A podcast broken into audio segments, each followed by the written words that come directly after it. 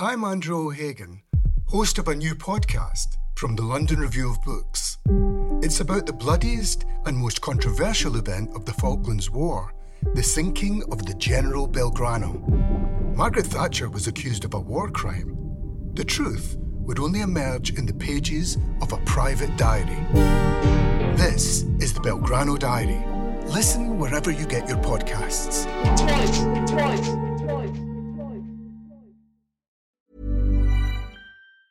Quality sleep is essential. That's why the Sleep Number Smart Bed is designed for your ever evolving sleep needs. Need a bed that's firmer or softer on either side? Helps you sleep at a comfortable temperature? Sleep Number Smart Beds let you individualize your comfort so you sleep better together. JD Power ranks Sleep Number number 1 in customer satisfaction with mattresses purchased in-store. And now, save 50% on the Sleep Number limited edition Smart Bed for a limited time. For JD Power 2023 award information, visit jdpower.com/awards. Only at a Sleep Number store or sleepnumber.com.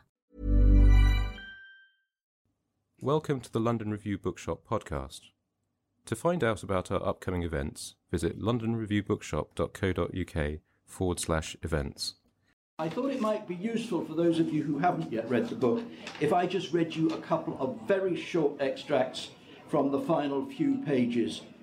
Um, the first is actually Roger quoting a historian called Carl Brown, who says the following For roughly the last two centuries, the Middle East has been more consistently and more thoroughly ensnarled in great power politics than any other part of the non Western world.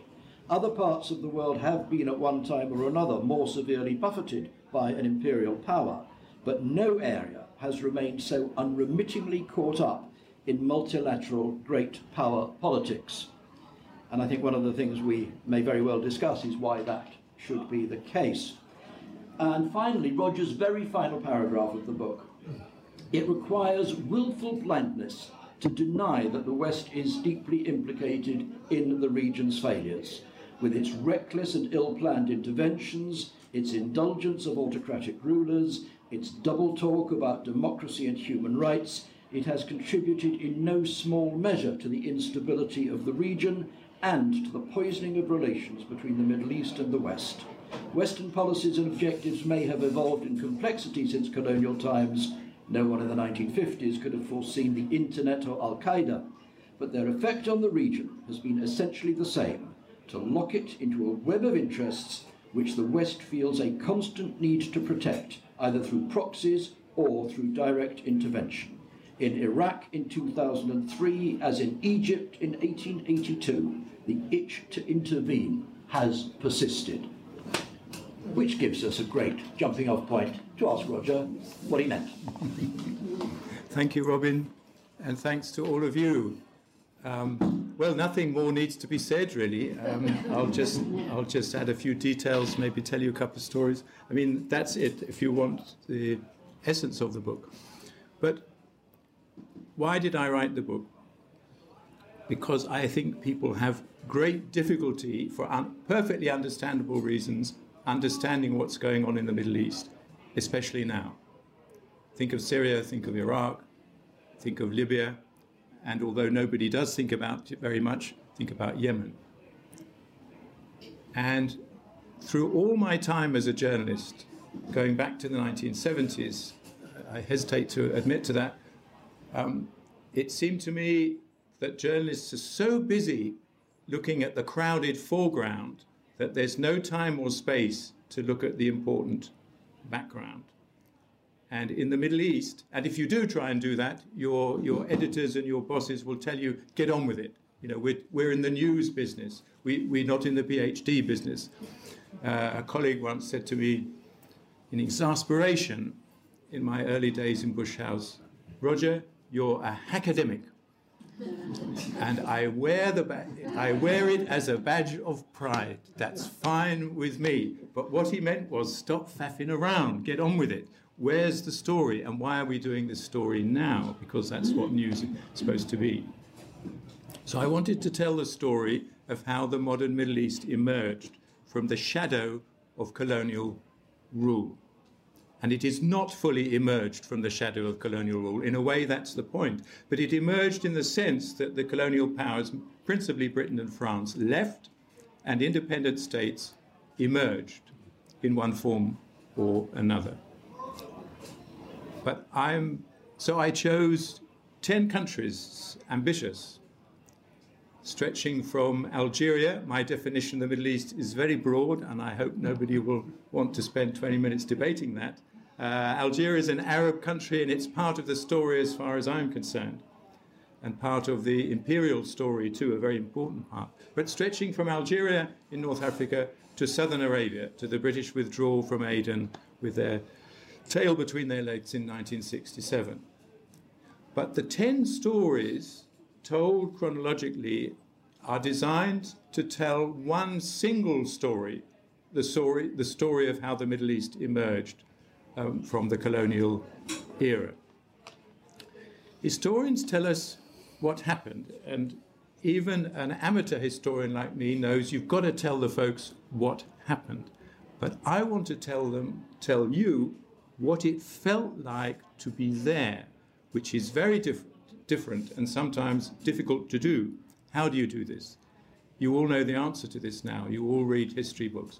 Through oral history, through the letters, memoirs, diaries, biographies, autobiographies, or, and I'm a journalist, I like to talk to real people, in this case in their 80s and 90s, some of them, uh, and they tell me their oral history story, what they were doing in Baghdad uh, in the 50s, what they were doing in, in, in Palestine as it then was during the Second World War. Great. Much as I'm used to sitting in libraries, sitting with a real life human being telling me their story and allowing me to pump them, to draw them, to question them, uh, that's better still. So I wanted to tell the story. I wanted to give some sense of what it was like to be there. Uh, I'll give you two quick examples. When I think of the Iraqi revolution, when the British backed monarchy in Baghdad was overthrown in 1958, I don't think of the big figures. I think of Lamia Gailani, still alive, one of the most distinguished Iraqi archaeologists. She was a young teenager back for the summer vacation from Cambridge. And she's in the burning heat of, of Iraq in the summer. You sleep on the roof of your house. And she's there, and her brother's over there on the roof, and suddenly shots ring out. And Lamia's sleepy, but she gradually stirs herself and says, What's going on? Oh, some shots being fired. And so Lamia says, It must be some tribes fighting in Baghdad. And her brother says, Oh, typical Cambridge education. You think there are tribes shooting off guns on the streets of Baghdad? And within moments, they realize, or they somehow intuitively they realize, that these are the first shots fired in the revolution which overthrew the monarchy which the British had established in Iraq uh, towards the end of the First World War. For, for the British, it's a story of disaster British accounts will tell you how the members of the royal family, the Iraqi royal family, the, the, the Prime Minister Nouri al Said, who was one of the most reliable people from the British point of view, uh, were killed.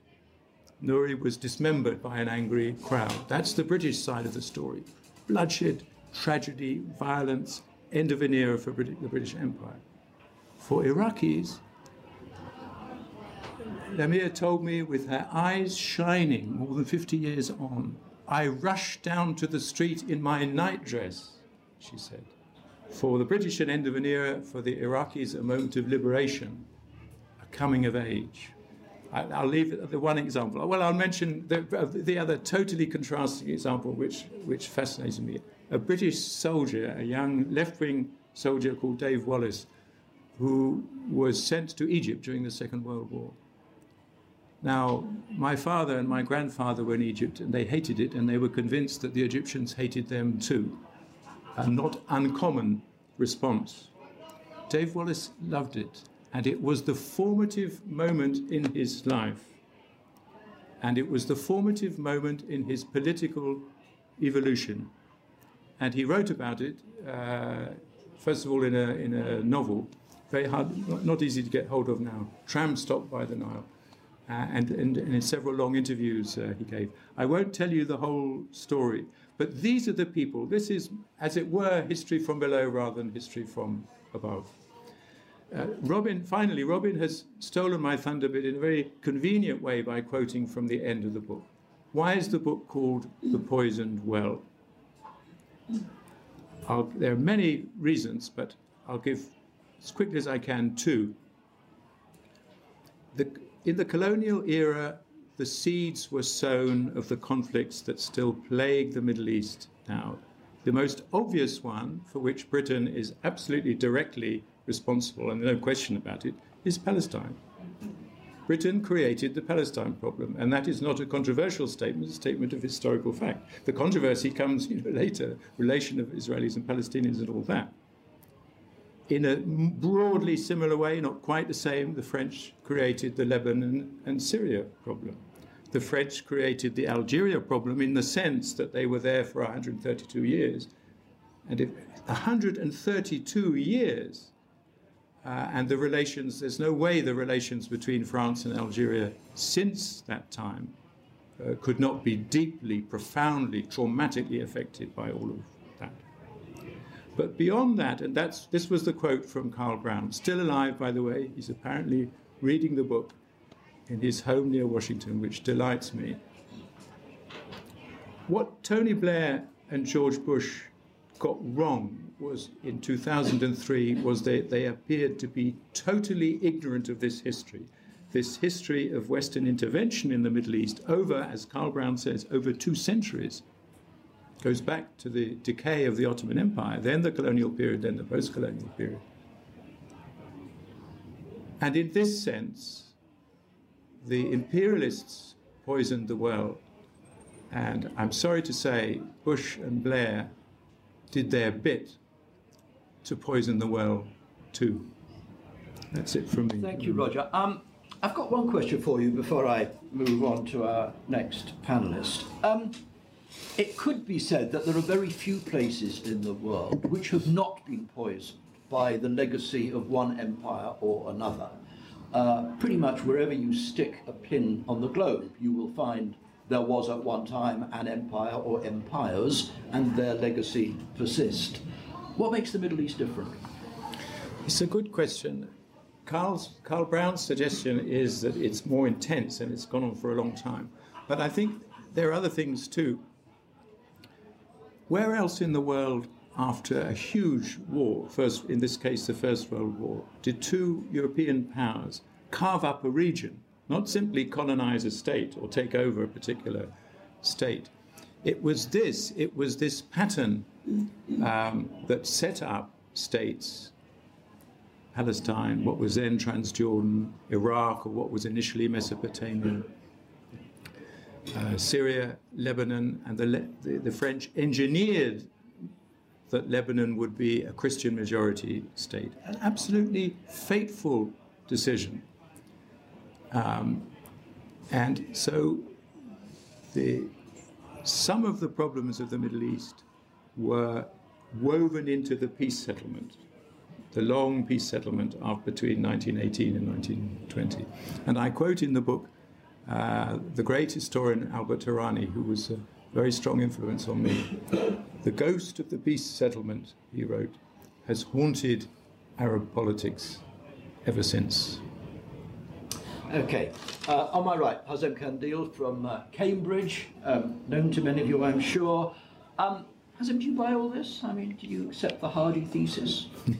well, I need to question the Hardy thesis of it. So um, I, um, I think this book comes out at a very critical time um, because the Middle East is obviously unraveling in front of our eyes, and people justifiably question the arrangements that, that put it together.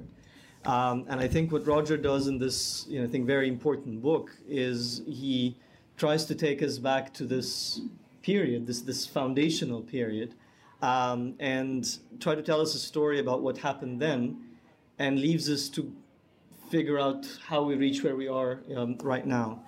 Uh, I think you make a lot of very important points, um, and I would just want to you know, highlight um, three or four of them um, that I would wish you to clarify, elaborate on uh, a bit more. Um, I think one of the main points uh, is that this book, in a very good way, lays to rest um, the very widely held uh, notion that imperialism advanced in a, in a systematic way, um, applying a single, unifying, coherent logic.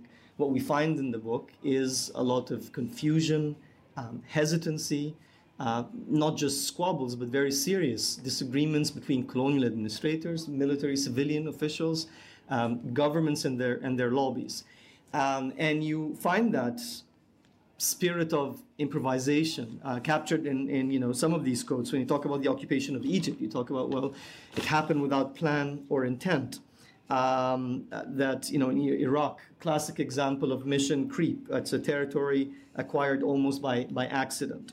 Um, towards the end, you talked about colonialism, uh, imperialism, colonialism as improvised rather than uh, rather than planned. And so, my question here in, in that point uh, is is so do you endorse then the notion of, of an empire um, acquired in a fit of absence of mind? Um, or are you suggesting that there was some kind of, of underlying logic uh, that you know sweeping all these historical actors forward, even though they were unconscious of it. So is the haphazardness only apparent to us as readers? You know, the real story you know, from below. But do you believe in some kind of historical force that was, was sweeping uh, forward? Um, the other point I thought is quite interesting and, and, quite unexpected for me. I thought there was going to be a lot of, you know, just blaming the colonial rulers, but I thought that you did very well in also talking about the regional uh, rulers and what they did. And then this again brings me to the question of agency.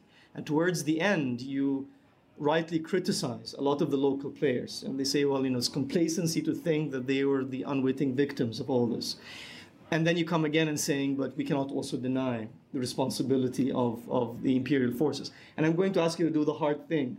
Uh, being a academic myself in a, in a way, uh, is if, if you have to allocate the the main cause for what you call the ongoing state crisis and distinguish that from a supplementary cause. Um, you know, where, where would the axe uh, fall? Uh, in, your, in your chapter on uh, Iran, for example, uh, you talk about Mossadegh. It's about, you know, we, the story we all know about the coup that overthrew Mossadegh and the bitterness that this left and so on. But you say quite rightly, um, and I'm quoting here, that Mossadegh, on the eve of his overthrow, was acting in a thoroughly unconstitutional manner. Uh, you say that he alienated all of his key supporters by his high handed and undemocratic behavior. So, in a sense, thinking about this, if there hadn't been a coup, um, would Mossadegh you know, have continued in his project, or the coup kind of gave a nudge to, to a process that was already happening that had to do a lot, a lot with him? And then another thing here, again, the question of agency. Um, I just want to read a very short excerpt. Um, a, a, British um, diplomat describing a city I will name momentarily, he says, Well, the whole city groans under the tyranny of the Minister of Police. The highest functionaries might be summoned in the middle of the night and interrogated by persons much their inferior in rank and utterly frivolous charges. A man is spied on by his colleagues, his subordinates, his servants, who all write reports of his daily doings. And reading this, you think this is one of these dictators propped up by Western powers in the 50s and 60s. We, we know that from Egypt, from Syria, from Iraq. This is actually a description of Istanbul under the rule of the Sultan Abdul Hamid, who was one of the most staunchly anti-Western, you know, figures in the late Ottoman period. And so this is exactly the kind of police state. So I was wondering, is is how responsible are Middle East players with that? Now, finally, um, and I can I guess this this brings us to the bigger question. The second question was was was getting there.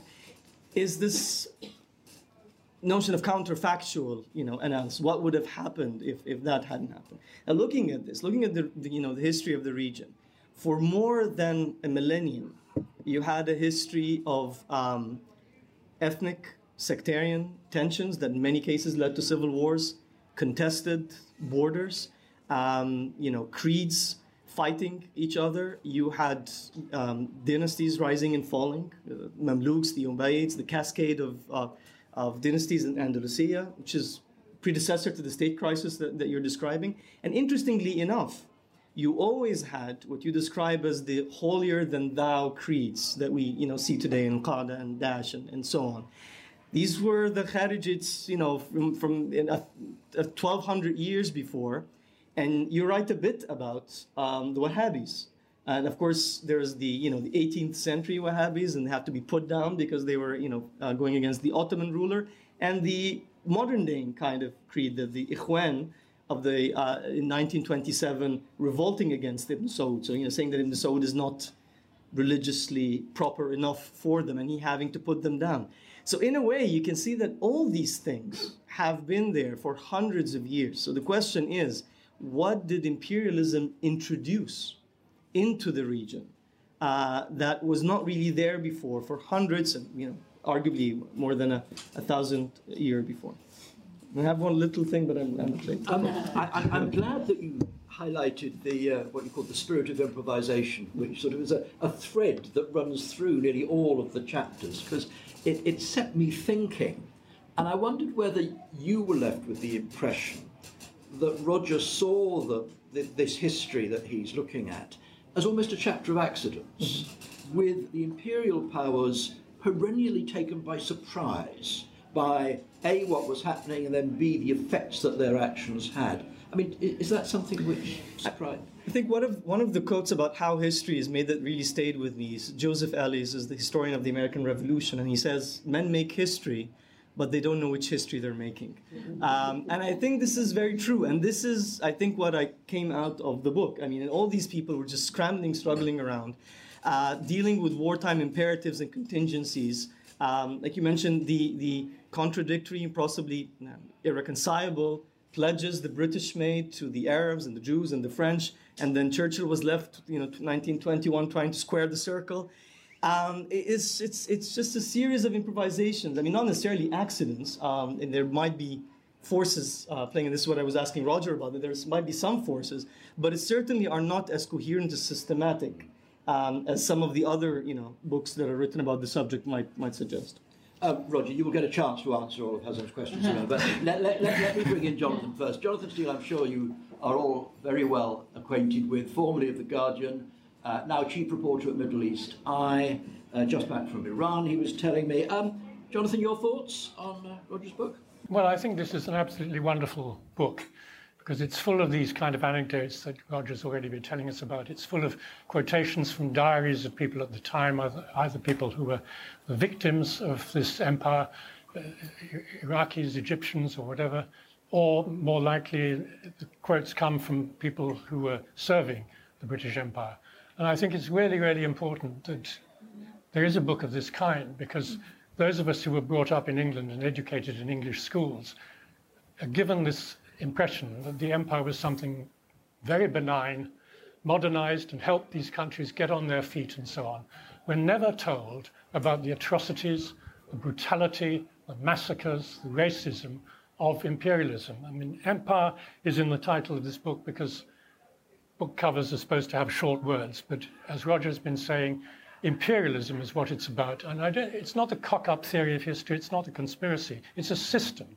This was a system that lasted much longer than the other isms of the 20th century, Nazism and communism. This lasted for 200 years, and it was a system like those other isms, which brought misery to millions and millions of people. And what is fantastic about this book is that it, it brings a lot of that to, to life. I mean, Roger just mentioned the, uh, the um, Dave Wallace, the young British soldier who went out to Egypt to, to serve in the British Army. And you didn't say, and I thought you were going to steal my thunder. I mean, it's your thunder, but I'm reintroducing it for you. This, what he was told by a fatherly old sergeant major when he arrived. Now then, especially you drivers, just a word of advice. Traffic's very chaotic in Cairo. So if you happen to knock down a wog, stop and back over him and finish him off. It's much the best thing to do. The British will pay compensation to his widow, more than she would ever earn in a hundred years. It saves a lot of form filling. If you injure a fellow, you wouldn't believe the paperwork you've got to go through, and you might end up on a charge anyway. So my advice is knock a wog down, stop, back over him, and finish him off. I mean, this kind of racism is just incredible. The apartheid, the oil fields in Abadan in Iran, when they, were, were like South Africa under the, the Boers. I mean, there were separate buses for Iranians and for the British. There were obviously people were just treated as servants and, uh, and, and, and slaves almost. Um, and then you got the bombing. The bombing that we hear of nowadays, that we had in Iraq, we had in Libya, was going on under the British Empire and the French as well. Um, there's nothing new in what's going on now. L- listen to this. This is a description of Syria. Every, and I'm not going to tell you who's the full story until I finish the quote. Every part of Syria is being destroyed. Bombs pitilessly pour onto peaceful, defenseless towns. Homs, Hama, and Aleppo are subjected to unprecedented bombardment. For three days, Damascus has undergone savage bombardment by aircraft, artillery, and tanks. Fires resulting from the bombardments are breaking out everywhere. Whole streets and districts have been ravaged by fire bombs and destruction. Who was doing the bombing? The French. When 1945, just after the liberation of Europe, the French were trying to hold on to Syria, even though the Syrians were wanting independence, which had been promised to them many times, particularly before the war. So this is nothing new, I'm afraid, this, what is going on at the moment. We started this, the French and the British, I mean, this is a book by a British person, so the French actually come out even worse than the British do in this book. I mean, the atrocities in Algeria were quite uh, fantastic. Two million Algerians were displaced and forced into camps, concentration camps, to try and get them away from the so called militants who were poisoning their, their minds with the idea of independence. So, this is, I, I think it's really fantastic. And as you said in the closing points you made, uh, Roger, in your thing about history, I mean, it's not just that schoolboys who've grown up like me don't know anything about history. I'm not a decision maker. Our politicians don't know anything about the history. I remember a colleague of mine who was talking to Tony Blair at one point about Iran and said, Well, what about the memory of the coup? And Blair said, Coup? What coup? didn't know that in 1953, Mohammed Mossadegh had been overthrown by the British and the CIA as well. I mean, and then we had the extraordinary thing of Gordon Brown in 2005 in on a visit to Tanzania saying it's about time we British had to stopped apologizing for the British Empire. Did we ever start apologizing for it? uh, Jonathan, uh, Hazem raised the uh, what he called the issue of agency and says quite rightly that Roger does not absolve local leaders of blame where blame attaches to them. It, it's a very tricky balance to strike, isn't it, where responsibility lies for particular events during the course of this period. Do you think he got the balance right?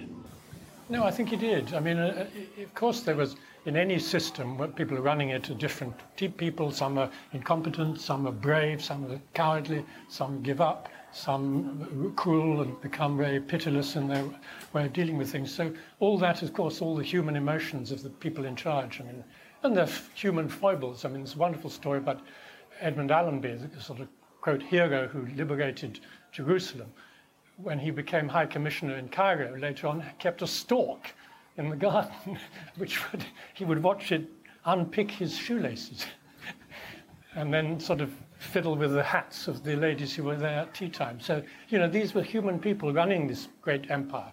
But um, as I say, the basic thing was a system which required oppression and subservience, and it was absolutely manipulated. I mean, two kings were asked to abdicate the Shah of Persia and the King of Egypt were just told by the British ambassador who just turned up in one case at a civilized hour at six o'clock, but in the case of Egypt at 4 a.m. in the morning, and just said, You have to abdicate, either you sack the prime minister or you abdicate. Now, Roger, um, come back. I think Hazem characteristically has posed all sorts of uh, interesting points and challenging points. The big one to my mind is this question of the inside and the outside. I had to write about this when my old friend Fred Halliday died. I learned a lot from Fred. I learned quite a lot by disagreeing with Fred. But one important thing on which I agreed with him is he said to me, and he wrote about this continually in his huge output why is the Middle East so difficult? Because the inside and the outside interlock. They're locked, and neither side can break the chain. What do I mean? The interaction of, between the internal forces and the external forces, the internal dynamics and the external dynamics. Now think of Syria. It's part of the explanation why Syria is so damn complicated and why it's so difficult to unlock what has been locked together. Now, in the case of the Middle East, uh, why are they locked? And then Hazem's question should we and can we, two slightly different questions, attribute blame, responsibility as between the internal and the external? And I'm going to resist that question, but in just uh, a moment. This is about huge Western strategic interests, which have varied over time, but go right back to the Ottoman Empire. The strategic question then and for a long time was called, rather euphemistically, the Eastern question. What to do about the decay of the Ottoman Empire? And Western powers, which then meant European powers and Russia, we may or may not say Russia is a European power, it doesn't matter, were intervening all the time in a competitive way uh, picking at the corpse, as we might say now, of the decaying Ottoman Empire. My point is that intervention is the norm in the Middle East. That may sound a very radical thing to say. Intervention is not the exception, it is a given. But I do not mean by that the full on military invasion followed by occupation that we had during the colonial period in Egypt to Algeria, and then, then disastrously we had in Iraq. I mean intervention across a very broad spectrum, from, as it were, the softest of soft power to the hardest of hard power. On that spectrum of intervention, intervention is the norm. Why? Because the magnitude of Western interests over the last 200 years has been of, of such uh, size and scope and importance, strategically, economically, diplomatically, that those interests, have, this is the perception of those powers, have had to be defended, at, at a, even at a very high price. The nature of those interests has changed. We have to add Israel into the mix. Uh, after the creation of Israel, we have to add radical jihadist Islam now as being the big uh, interest. The, the nature of the interests has changed the pattern of intervention has gone on for a long time, for, for roughly 200 years or so, and I don't expect it to end anytime soon. The question is not whether we, if I may use the we, whether we intervene, but whether we intervene intelligently. I resist the either or because of, I'm quoting Fred Halliday, the internal and the external are locked together. Uh, it's pointless in a way to say, oh, and of course, it, it then it becomes self-serving. It suits um, uh, not only the dictators of the region, but I'm afraid the conspiracy theorists of the region, of whom there are many, to say it's everything is the fault of the wicked imperialists. But it also uh, suits people on question time. You hear them almost every time Iraq and Syria has come up. It'll be George Galloway or somebody who says, well, didn't the West have something to do with this in Iraq and so on? And he will be almost shouted down by others on the panel who say, no, no, stop this. Uh, we're, you know, breast beating that we're to blame for every damn thing. We're not to blame for every damn thing, but we have a historic responsibility for what has happened in the Middle East. And part of the awfulness of Iraq is that when we do something, when we intervene in a massive way, disastrously, we remind the peoples of the region of the humiliations of the past, in particular the colonial past. So these interventions are not only disastrous, not least for the people of Iraq, but they're disastrous for all of us. They keep going, they continue to poison the well. I wonder, um, let me put this to you. I'm not, I'm not a fatalist. I'm not saying everything that happens is bound to happen and there's nothing anybody can do about it. But is it possible to argue that it's the misfortune of the nations of the Middle East, A, to be where they are geographically, in the sense that they lie on what were at one time very important trade routes, and therefore it was in the interests of the traditional European colonial powers to safeguard their interests in that region in order to safeguard their economies. And then later, added to the misfortune of geography, there was the misfortune of geology, which is that many of those nations found themselves sitting on huge deposits of oil, which of course were of enormous, again, economic interest to the richer powers. Is there a sense of inevitability about some of this? well, I mean, this when I was reading what Roger was writing about the, the itch to intervene, mm. Um, I was thinking if there's a possibility to resist that itch. Mm. Um, because I think Roger is absolutely right in saying at least in the last 200 years, the geopolitics and geology of it has made it so um, that the West is implicated in the region in a sense. So when I think about the, the Arab revolts and I think about the Americans intervening in Libya, and many of us see this as an intervention that's gone disastrously wrong, and then them not intervening in Syria, and many of us seeing that non-intervention is something that has went disastrously wrong. So the question is, are they damned if they do, damned if they don't? Uh, the same thing with Egypt. I mean, in, in a sense, Mubarak was seen as, you know, sitting on his throne because of um, American support. Um, but then when that support was, was withdrawn, it was seen well, Americans are to blame because they are supporting the Muslim Brotherhood to come to power, have been doing it for a long time. And then when they stopped supporting the Muslim Brotherhood, it seemed that the Americans are supporting the evil coup that removed them, uh, and they're you know tied hand in glove with the military. So it, when I'm reading this, I'm trying to think of what could the imperial powers have done wrong. I mean, you're talking about the First World War. Ottoman Empire enters the war against Britain, and Britain is fighting that war could it have decided not to intervene in you know its kind of rivals uh, territory and then once it's there uh, could it just drop it as a wet sock and, and leave i mean and and what i like about this book is that there are some stories of you know disasters and success so you know iraq putting it together seemed a very bad idea but you also point out that the seven sheikhdoms of the gulf being put together turn out to be a very you know prosperous country, uh, the Emirates right now. So it's I think it's again it's, it's more they are implicated in the region. I think Roger is right, and it's just much more complicated than thinking can they withdraw. I think I agree with you in thinking they should intervene in an intelligent way. I think this, this is the point of, of the epilogue. John, let me just ask John yeah. for one thing, and then come back to you, Roger. Um, all nations act in what they perceive to be their own interests. That, that's what governments do. The richest nations, the most powerful nations, obviously have greater resources with which to impose their interests on other parts of the world. Is it reasonable to have expected or to have asked the imperial powers of the 19th and early 20th centuries to have acted differently given that they had the power to impose their interests on other, on other, uh, other peoples?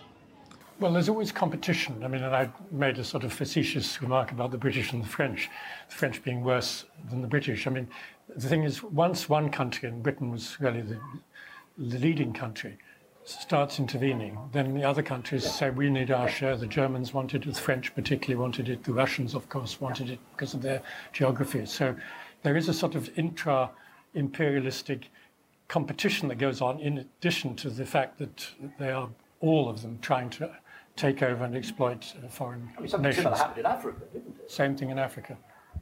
Can, can I say yeah, something uh, that may startle some of you? And I, I learned this again from my old friend Carl Brown, the Princeton historian. I spent a very happy year in Princeton. The BBC let me off. Uh, they didn't pay me anything, but they let me off. um, Carl Brown said in a very thought provoking way there's been no hegemon in the Middle East since the Ottoman Empire. Even the British, we talk about the Pax Britannica, the British rule, relatively short in the big span of history, was contested. Uh, the French rule was contested almost from first to last. Not everywhere, but in the big countries Algeria, Syria, Lebanon, Palestine, Iraq. who else has tried to be a regional he- hegemon? Well, a local leader, Nasser, uh, came closest in the 50s and 60s to be a regional hegemon, and he was the hero of the Arab uh, street, but he couldn't do it. The British couldn't do it, the French couldn't do it, the Russians couldn't do it. Putin has some ambition now to come back to the Middle East, but he won't do it. And the great United States, which had its moment of Pax Americana, uh, I remember writing a talk, which we did for, for, the, for the World Service, um, at the time when uh, Clinton brought together Arafat and Rabin and, as it were, coaxed them to shake hands.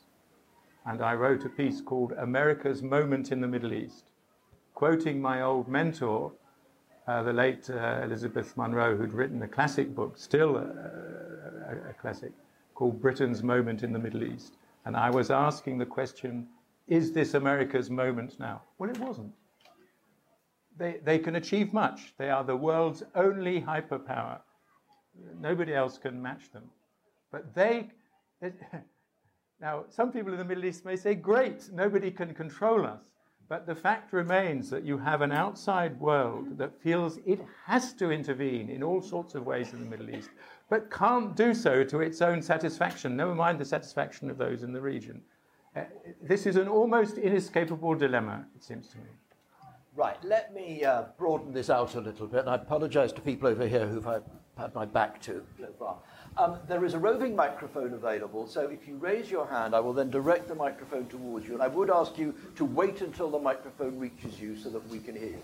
First over there, and then down here. Uh, yes. Hi. Um, should I stand up or? As you wish.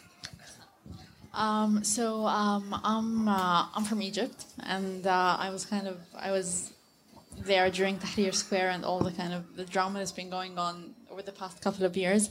And I also have a uh, I run a small organization for Arab humanists, and one of the things we try to focus on is the role of freedom of thought, freedom of religion? How do you get a discussion started where people are actually trying, where we're trying to uh, kind of initiate social change from within. And, uh, and I think uh, Hazem kind of stole part of my question because, um, yes, the West is definitely implicated and it kind of abused a lot of the sectarian divides which were in the region and so on. But um, it's also, we do see this kind of conspiracy theory mentality where there's a tendency, like in Arabic we say, al-Mu'amra, everything is uh, to blame on the West and it can be harmful when we're trying to actually change our education system and tackle the root causes for sectarianism and so on. And you mentioned Albert Hourani, for example, and he talks about someone like Ibn Khaldun, who in his history of the Middle East talks about kind of certain areas where we've been declining since the 13th century, whether it's in science or in philosophy. And kind of we had this peak in Baghdad at a certain time, and it's been downhill ever since then. And even on a human rights stance, you can. The, Britain did a lot of terrible things. If we talk about slavery, maybe they helped end slavery in certain parts in the Middle East. And I can go on about this for a while, but um, the question is. Um, is there a tendency by Western academics to focus too much on the materialistic and socioeconomic factors um, and dismiss the ideological factors because they're a little bit more difficult to kind of pinpoint and measure? So it's, it's a bit difficult to say, oh, sectarianism exists because of a belief in an afterlife. Quality sleep is essential. That's why the Sleep Number Smart Bed is designed for your ever evolving sleep needs. Need a bed that's firmer or softer on either side? Helps you sleep at a comfortable temperature? Sleep Number Smart Beds let you individualize your comfort so you sleep better together. JD Power ranks Sleep Number number 1 in customer satisfaction with mattresses purchased in-store. And now, save 50% on the Sleep Number limited edition Smart Bed for a limited time. For JD Power 2023 award information, visit jdpower.com/awards. Only at a Sleep Number store or sleepnumber.com. It's, it's a lot more difficult to discuss, um, and is this potentially harmful to reformers and dissenters and people trying to create a change from within? And that's okay. That's good. Yeah, thank you. Um, let, us take let's take a couple of questions at a time, and then so we'll take this gentleman here, and then we'll get a couple of responses. Thank you. I, I have not read the book yet, but a treat in store. I'm certain. Uh, but the title made me think that, may, that it was going to be uh, uh, concentrating a great deal on the iniquitous perversions of oil. Now, obviously, that is an well. important aspect, but it's obviously very much more than that. But I, any comment you might have on that, I'd appreciate. Thank you. Okay, let, us take those two first of all. Roger, do you want to kick off? We've set off, and it's very interesting, but it's also very tricky. It's not an easy debate. The past and the present, the internal and the external, and we're trying to somehow balance out those things, which is not an easy task. Hazem mentioned, and forgive my paraphrase, you may think it's an unjust paraphrase, the indigenous traditions of religious rivalry, including sectarianism and intolerance and so on, not created by uh, the wicked imperialists. Uh, you've mentioned issues of human rights and you've touched on the ideological issues and uh, sectarianism. It's, I, am very hesitant to use the word blame. I don't think it's helpful, but the word, word responsibility, and then I would say historic responsibility and more contemporary responsibility, we can begin to to sift out some of these uh, issues. You see, the classic accusation, one of the classic accusations, is that the colonialists divided and ruled. It wasn't always the case, but the classic case where they did divide and rule, with consequences that are still apparent today, is in Syria and Lebanon. The French divided and ruled. The British did not divide and rule. I mean, this is very, I, I might, in Palestine, I might leave that one aside some Palestinians would tell me that they did and they favored the Jews and so on. So I don't believe this for one moment. They were stuck in a tremendous dilemma. They didn't want to divide Palestine. Their failure was to unite the communities. They wanted a binational state, insofar as they had a strategy for the future Palestine. And they couldn't do it. They couldn't reconcile the irreconcilable. The French, in the most calculated way, from the moment of the peace settlement, want to favor the Christian communities. They see themselves as the protectors uh, of the Christians of the East, as they would put it. Now, does that mean that the French are responsible for sectarianism today? No, but they, they help to set in process in train processes uh, which have led that way. The disastrous decision in Iraq, much more recently, uh, by Paul Bremer, that, that, first year of occupation, of, of Anglo-American occupation, which was really, and the Chilcot report has underlined this, was American occupation and American decision making with the Brits in a, in a very junior, uh, junior partner role. But the disastrous decision to, to divide up the posts on a sectarian basis. We've got to have so many Sunni Arabs and so many uh, Shia Arabs and so many Kurds. Oh, we must have some women and some Christians and maybe some other minority and so on. Why? Of all the wrong lessons to learn from history, this was a wrong lesson. Eh, are outside powers responsible when there's terrible violence in your country between Copts and Muslims?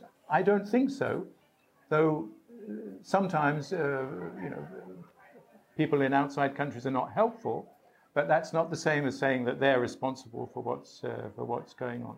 I, I'm, I'm, i resist easy answers. X is all to blame and Y are innocent pawns. No, Y is all to blame and X were benevolent outsiders trying to build schools and hospitals and do good, which was the version of empire, as Jonathan was saying, not only in our school books, but which I imbibed from my early interviews uh, with a quite marvelous man. I quote him only once in the book, well, a remarkable man and a very much a man of his time, uh, Sir Gawain Bell.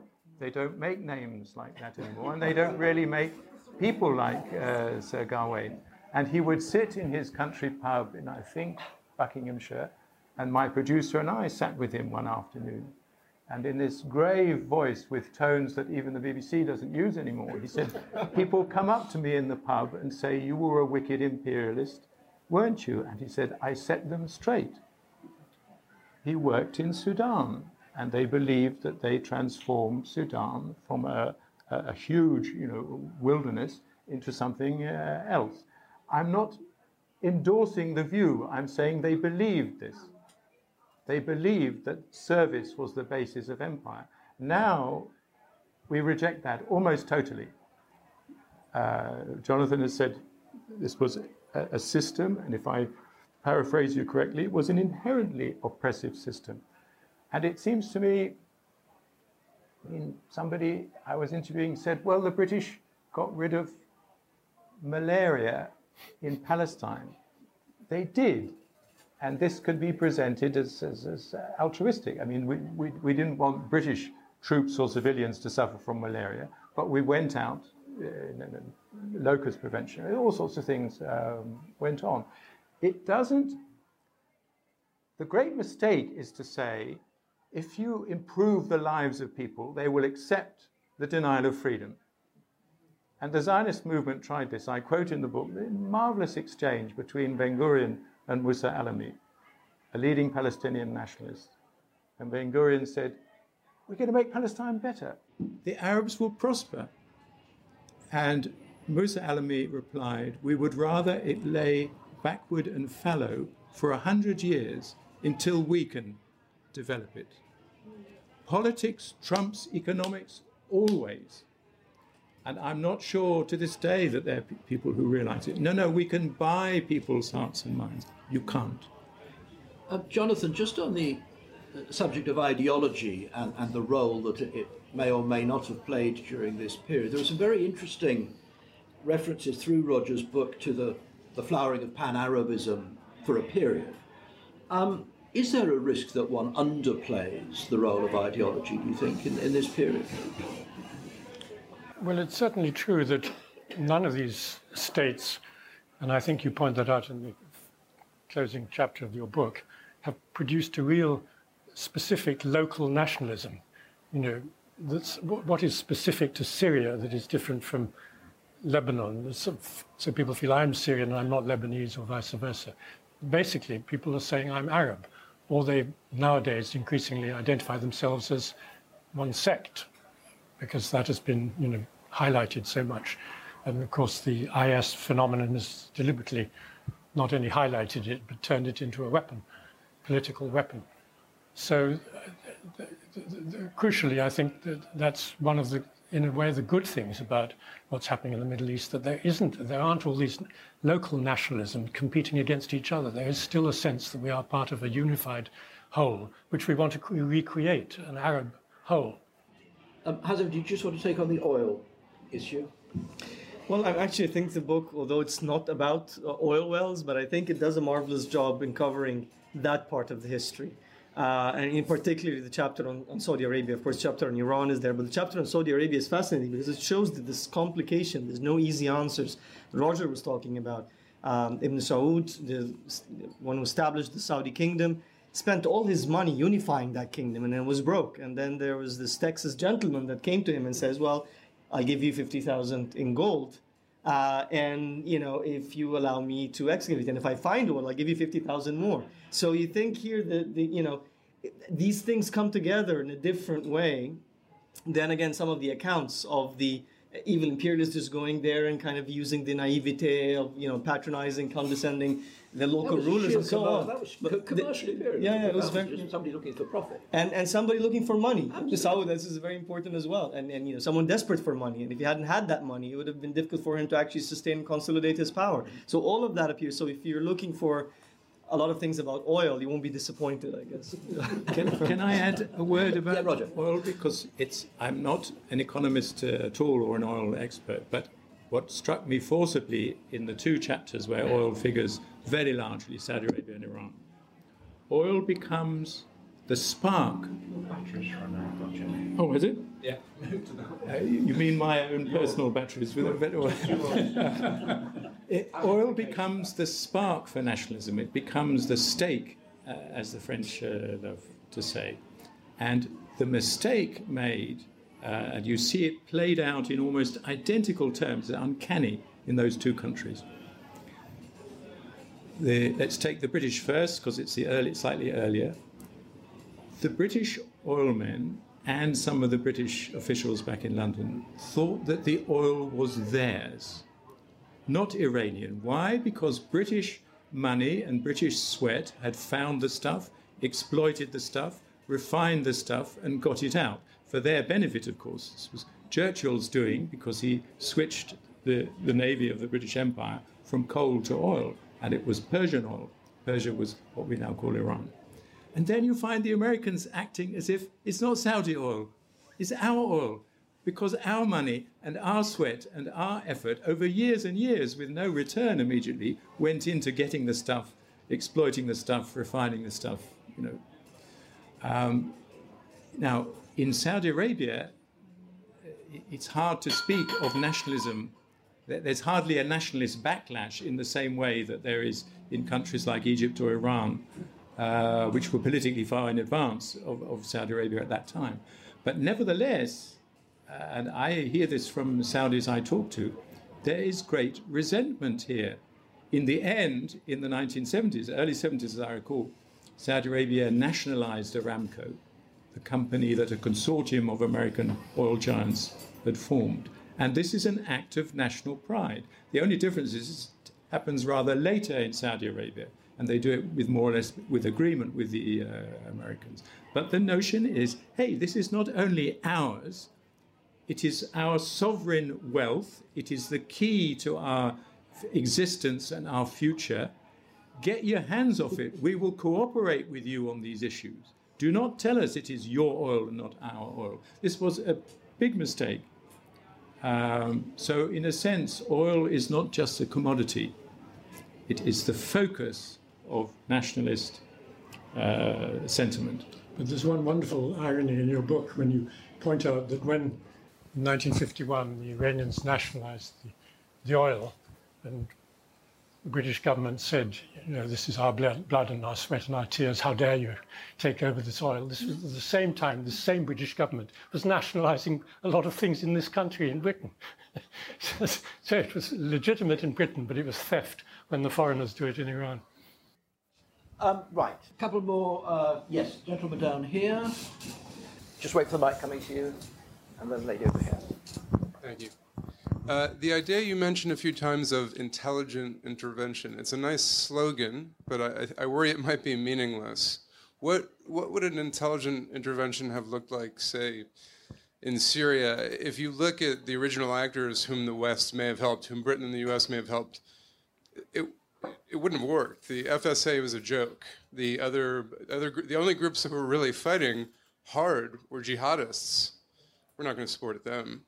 Or what would an intelligent intervention have looked like in Libya? Thank you. Uh, and there was a lady over here, about four rows back. Thank you. Sh- should we look forward to better things uh, with the, the younger generation and with women playing a greater part? Okay. Um, Roger, what would an intelligent intervention look like? You're assuming, and I'm not assuming, that intervention means full military intervention. No. And I tried to qualify. No, no, I'm not assuming that. Well, even providing arms or economic help. Okay. Um, if you accept my premise, and you maybe you don't, that intervention is a norm, there's no way. I'm not saying it should be so, I'm saying it is so, that this is the way interests, global interests now, we talk about the West, but actually global interests, third world countries, as we used to call them, need that oil. Uh, but the Western powers are big powers, and Russia is playing now a role in the region. Um, intervention, whether we like it or not, is a given. I, I'm full of misgivings about intervening by proxy. See, people say now the West is not intervening in Syria. We are intervening in Syria, but by proxy, by supporting other people. And the Saudis are intervening by proxy. Uh, and the Qataris and the Turks, and, and, and, now the Turks are intervening in their own, you know, directly. Um, so I start from a fairly pessimistic premise that, that intervention is going to happen whether we like it or not. Not all interventions are bad. Okay? I have I have to be very careful here not to be misunderstood. I had a lot of misgivings in 1990, 1991. Kuwait. The West, Kuwait, Saddam Hussein invades Kuwait, it's wiped off the map. the West and a whole host of a great international army puts Kuwait back on the map again. George Bush Sr. did it by the book, unlike his son in 2003. By the book means you go to the United Nations, you get resolutions, the resolutions support you, you get international allies, as broad a coalition as you can, and you go in, and you resist the temptation then to go into Baghdad and do regime change, which the younger Bush did not resist. You say our mandate, authorized by the United Nations, is to liberate Kuwait. Why do I have misgivings? Because this set off a whole train of tremors throughout the region. It polarized the Arab world. This may startle you if I say it this way, it created the beginnings of an Islamic revolution in Saudi Arabia, which in the end came to nothing. Saudi Arabia had these troops on its soil.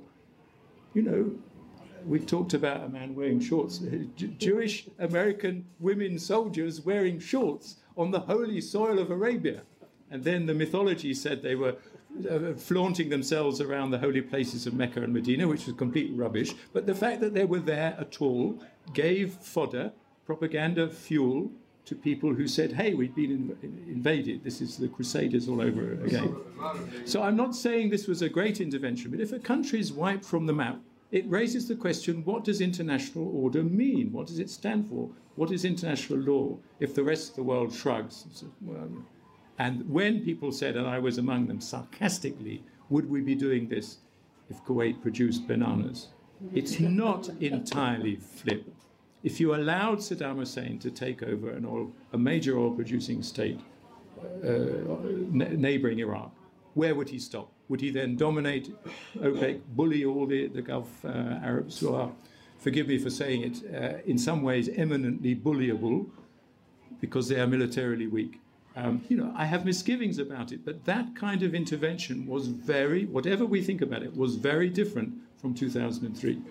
Uh, just, hang on, let, let me get the other two in here. Um, Jonathan, you will remember, as many people here will remember, a uh, short-lived UN doctrine called the responsibility to protect, and a uh, philosophy developed largely by Tony Blair of humanitarian intervention, a famous speech he made in Chicago in 1999. It led to, uh, came in the wake of Kosovo, uh, there was an intervention in Sierra Leone, uh, neither of which incidentally produced much oil. Uh, but nevertheless, th- there was a brief flowering of what a lot of people thought possibly were good interventions, military interventions. Were there any such interventions in the Middle East, do you think? That were good. Mm. Very few, I think. I, I mean, uh, you've mentioned about the only one that there was, the Kuwait thing. I think I can't think of any others. I mean, not many had UN backing. Yeah. I mean, obviously Suez was completely without any UN backing, and it didn't even have US backing, which is as important nowadays as UN backing. It's interesting, though, that neither Kosovo nor Sierra Leone were UN backed, as I no, recall. No, they were not. No. How's everybody your thoughts? I just want to add one thing. I just think we need to keep in mind. I think this is what Roger's trying to say is that non-intervention is intervention, right? So I mean, when the when the U.S. decides um, not to intervene uh, fully in Somalia, that's one kind of intervention, right? Uh, and and the same thing in Syria. So it's inevitable, you know, doing something and not doing something has consequences on the ground, um, and and so I don't think there's any escape from trying to think, you know, what is the most intelligent way, knowing that it will always end up bad. so sometimes the answer is yeah. Do nothing, yeah. do no harm, and, and, it is a form of intervention. And when you our do that. Yeah. policymakers sometimes our policymakers find this very hard. Do nothing. Yeah. Do you remember how Britain and France persuaded an unwilling and obviously reluctant Barack Obama to intervene in Libya? Who was right when we look back? Douglas Hurd used to be very rude during the early days of the Bosnia War about journalists who espoused what he called the something must be done story. And uh, I mean, politicians did find it very difficult, particularly when the television cameras were all over a particular disaster, uh, to resist the something must be done calls. There might be, well, this was Kuwait again, but do you want to give me the mic? Yeah. Do you remember John Major was criticised fairly roundly when he wanted to support the Kurds of northern Iraq in a humanitarian way um, after Saddam survived and he turned on the Kurds of the north and the Shia of the south. And our TV screens had awful images of streams of Kurds trying to flee across the mountains into Turkey or anywhere they could get to in the most difficult uh, circumstances. A clearly focused um, ambition, uh, an intervention with a clearly focused ambition, uh, can succeed in doing something. I agree with Jonathan, they seem to be pretty few on the ground. And the danger of mission creep, as we've come to call it now, is that you start by doing X, but you end up with Y and Z, uh, and you get sucked in. This is the problem with uh, no fly zones uh, in Syria. Who would police them? Who would make them work? I don't know.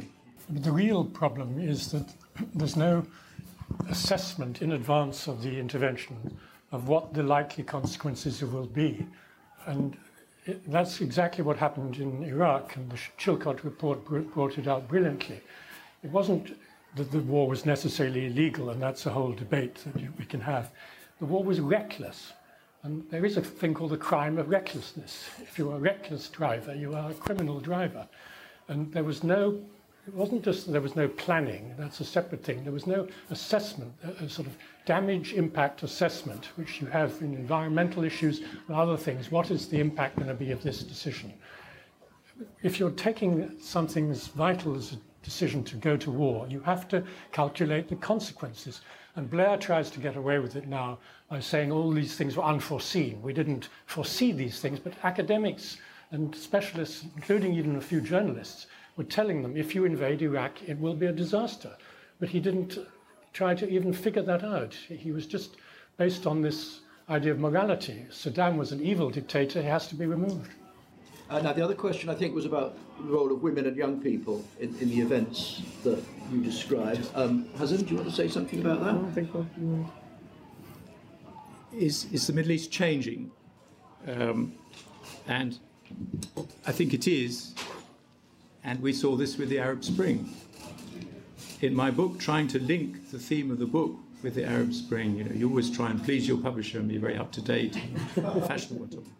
The Arab Spring, seen in one way, was a replay of the struggle for independence. It was the Egyptian people rising up and saying, "We didn't get, you know, decolonization didn't work out well. We've got to try it again." We, the, the independence leaders promised us the moon, and they didn't deliver. So many years later, so it was almost a rerun, but under very different circumstances. And part of that difference of circumstances was globalization. Unlike demonstrators in Iran or Egypt or anywhere else in the 40s or 50s, the world was wired up. And among the people who were wired up were notably, in Tahrir Square in particular, uh, young people, including young women.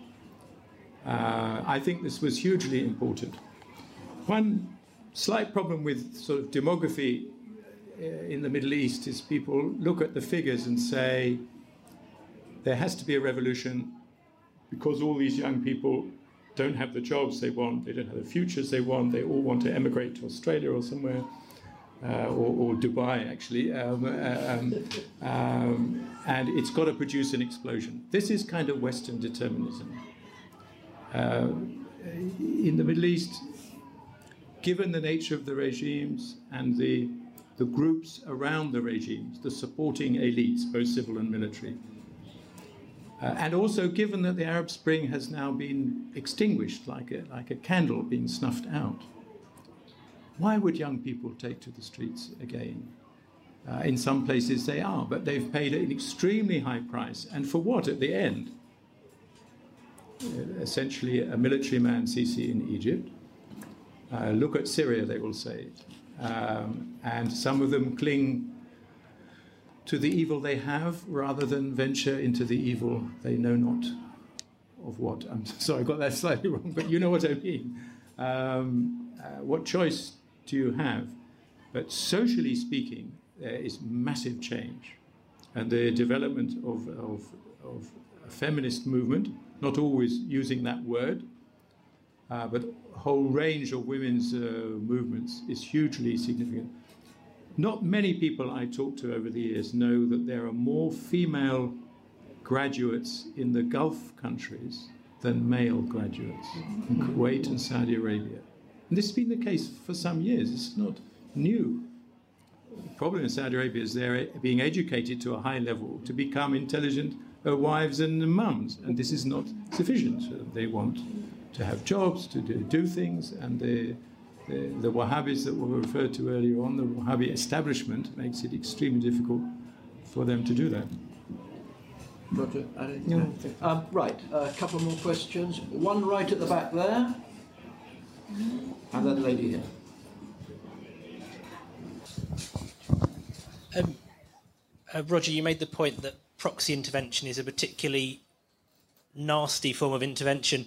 Do you think there's uh, something about the way that, you know, we talk about how Britain hasn't intervened in Syria, but in reality, we, along with others, are probably arming some very unsavoury groups.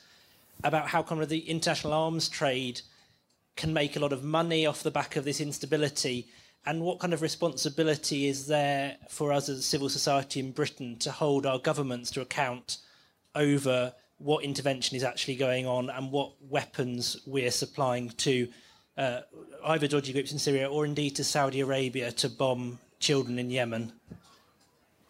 Thanks. Uh, and there was a lady down here. Um, yeah, just, just, just, wait for the microphone. Uh, we'll hear you, but people elsewhere might not. You've got a very loud voice. Um, I just want to start off by just very briefly picking up on what you just said about social unrest. I mean, you know, if you know far more about this than me, but if you look at Egypt, you know, there was social unrest in the 50s, there was social unrest again a few years ago. People come back on the streets, you know, even though their their parents and their sisters have been killed or imprisoned. Anyway, I mean that's just. But I mean, my, the, the the real point I wanted to make was you know, some of the panel here, I mean, you know, I, it sounds as if you think of academics or journalists as the people who are taking the decisions. And, you know, you're not. And, you know, the people, I mean, I hate to disappoint you. Um, you know, the people who are actually taking the decisions about intervention, liberal interventionism, etc., you know, are governments who, as you said, yeah, are operating within a paradigm which is not necessarily one which we may agree with. And I think, you know, like the last person just said at the back, you know, our role is really to interrogate the role of our governments rather than, you know, rather than just to be to be critical. And if everybody read Roger's book, then they would be far better able to do exactly that. Um, Roger, on the international arms trade. Sorry, the arms. International arms trade and our responsibility to hold our governments to account. It's a very live issue at the moment with Saudi Arabia because of the bombing. You know, as people are saying now in the region, the richest Arab country is bombing the poorest Arab country, uh, Yemen. The Saudis uh, vigorously deny that they are bombing uh, civilian places, schools, hospitals. But then the, the, fact is that bombs are hitting those places, and some of those bombs, I, I, have no specific knowledge, but the allegation is some of them seem to have come from, from this country. I come back to this issue of interests and what I said before the world is as it is, not what we wish it to be.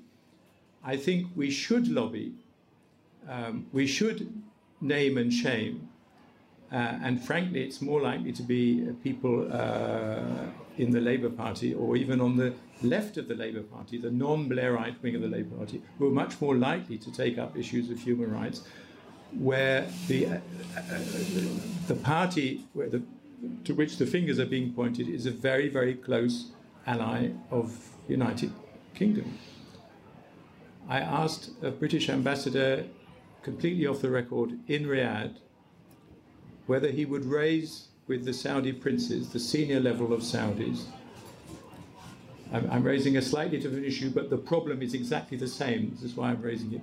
Whether he would raise the question of why there was no church in Saudi Arabia, even a small church for expatriates, the diplomatic community.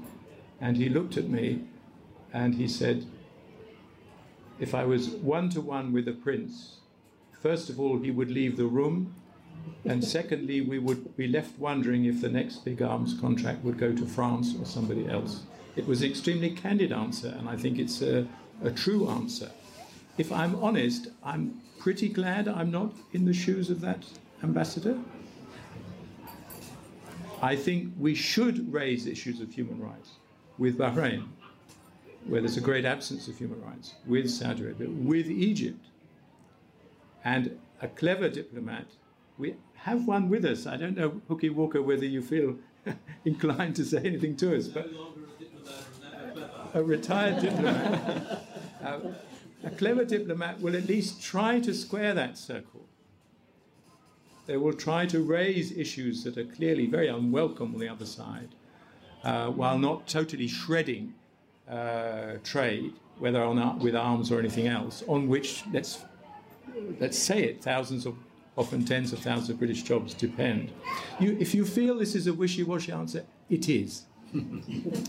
Jonathan, um, arms trade. Well, I mean, I can only be just as wishy-washy as Roger. I mean, you know, obviously it would be better if we weren't selling arms to these people, but um, there is the competitive thing, and um, you know that's the world as it is. I mean, it, I think these slap on the wrist type things are silly. I mean, 45 Americans were working with the targeting arrangements of the Saudi Air Force, and then the other day they withdrew 40 of them. Now, was it a signal that they were displeased with the way the targeting was going because they were hitting hospitals and schools? And if they were, why didn't they pull out all 45? why leave five? I mean, it's meaningless. So, this slap on the wrist type of approach is useless. You either have to admit that these things are almost unsoluble, or you just don't do any arms selling at all. I mean, the thing is, I think society has a very important role in interrogating and pressuring governments to move in certain positions. But in I think both of you are mentioning the world as it is, not the way we wish it to be. I think the more unrealistic uh, positions taken by um, civil society, the more irrelevant uh, they become. Because obviously, most citizens uh, see that this is just not the way to go. So, um, you know, seeing the world as it is, trying to think realistically about what the government can do, and then pressuring the government into a reasonable position um, I think is more effective than trying to always take the higher, moral ground, but becoming completely irrelevant in the process of policymaking. Just specifically on Saudi Yemen, do you think there is anything the UK could effectively do, any pressure it could effectively bring to bear that would make any difference? Well, I mean, the UK has uh, spoken specifically about its discomfort with the fact that Saudi Arabia is using much of the weapons supplied by London uh, in an ill-devised um, in an ill-devised campaign.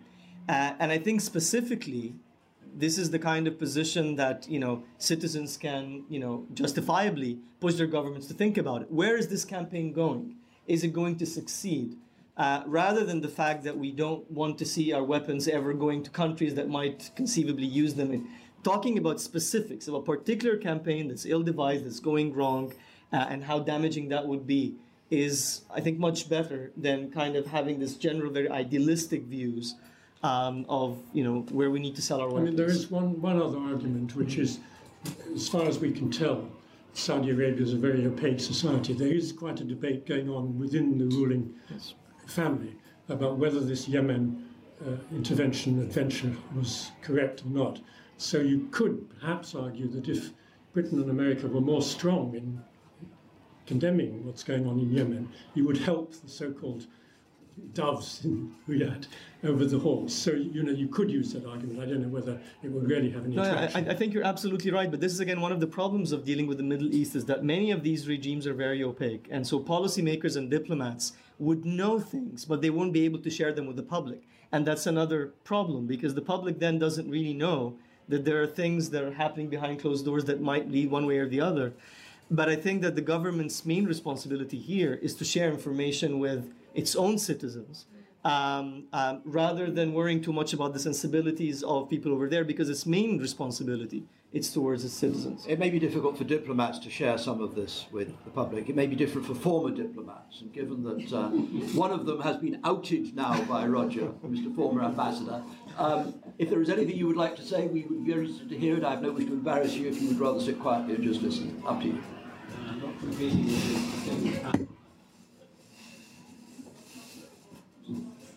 Uh, seriously, I wouldn't want to compete with this uh, distinguished panel, but I think the human rights question is, is very difficult. Fundamentally, it is an interest of the UK to promote human rights throughout the world because A, it's moral, and B, if the world all obeyed human rights norms, it would be a better place and a better place for business. But it doesn't do you any good, as the panel have been saying, to sh- simply shout from the rooftops. Um, hum- governments, like humans, react adversely to being shouted at. So you have to choose your methods according to the person you're talking to. And um, we have much less um, in the media about uh, Chinese abuse of human rights than we do about Saudi Arabia because the media recognize that China is enormously important to our economy. Well, the same goes for all these states, and uh, you have to choose your weapons. But I think, as, as somebody said, there's a lot more going on behind the scenes than can be stated publicly, because if you state it publicly, the host government has to react. So, I mean, has to react adversely. So you do it quietly, normally. Thanks very much. We can take one or possibly two more. There's a lady here, and that will be the last one. And I'm sorry if I have ignored this section of the room. Um, one possible, um, very positive, uh, intelligent intervention might be, and I think it would be positive for all parties, I think would be for America to intervene with Israel and put a lot of pressure for them to withdraw from the settlements, the occupied territories, um, and reach an agreement along the 2002 Arab League proposals uh, which were, of course, rejected. Now, that is kind of unthinkable, but why is it so unthinkable? Okay, in two minutes, Israel Palestine. Uh, Roger.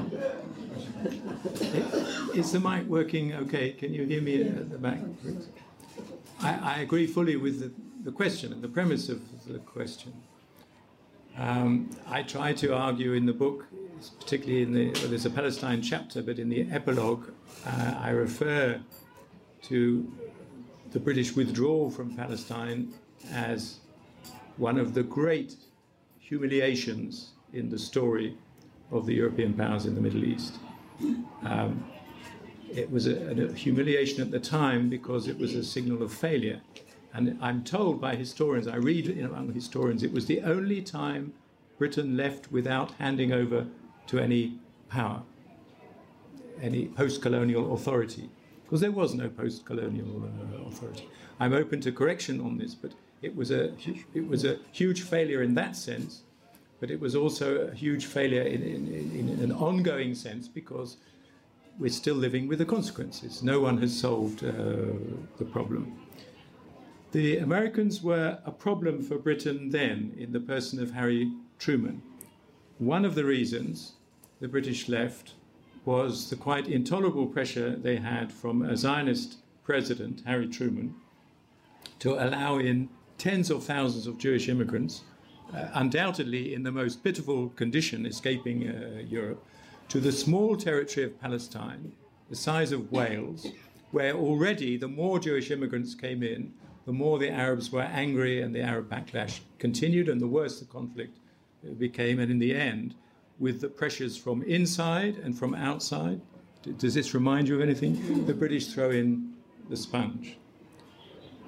Britain was replaced by the United States, and I think Barack Obama tried gamely, was a brave thing to do to take on Bibi. Apparently, the two loathe one another. I mean, they don't dislike one another, they can't stand one another. But in, in, he went off, I think, at half cock, saying you've got to stop uh, expanding Jewish settlements, don't uh, plant any new Jewish settlements, and we're going to have a peace process. Bibi said, not in so many words, but in reality, go to hell. And in that confrontation, Obama was humiliated, made to look foolish and even naive. Uh, what do we do? The European Union is the paymaster of the Palestinian Authority. And to me, and Tony Blair is very involved in all of that in his latter day role post being post premier. And to me, this again is the great myth that you can buy Palestinian hearts and minds. You can't give them a peace, in other words, you can't give them a state. You try and improve their economy and say, you know, what more do you want? Well, they want a state. They've wanted a state since before 1948. Um, I don't see a, a way forward. People say a lame duck Obama may make one more try. Good luck to him. Uh, Putin is trying something. I think the French are involved. Good luck to them. I don't think it's going to work. Jonathan, briefly. Well, I agree, and uh, there, it's the US Congress that is partly to blame because the US Congress has its hand on the purse strings.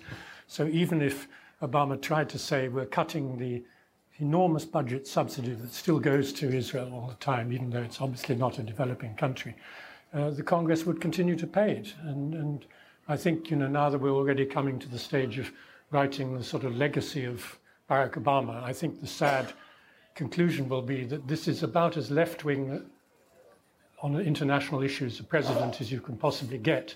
And look how little he's been able to do because of the almost paralysis of the American system, because of the way the Congress can thwart the president.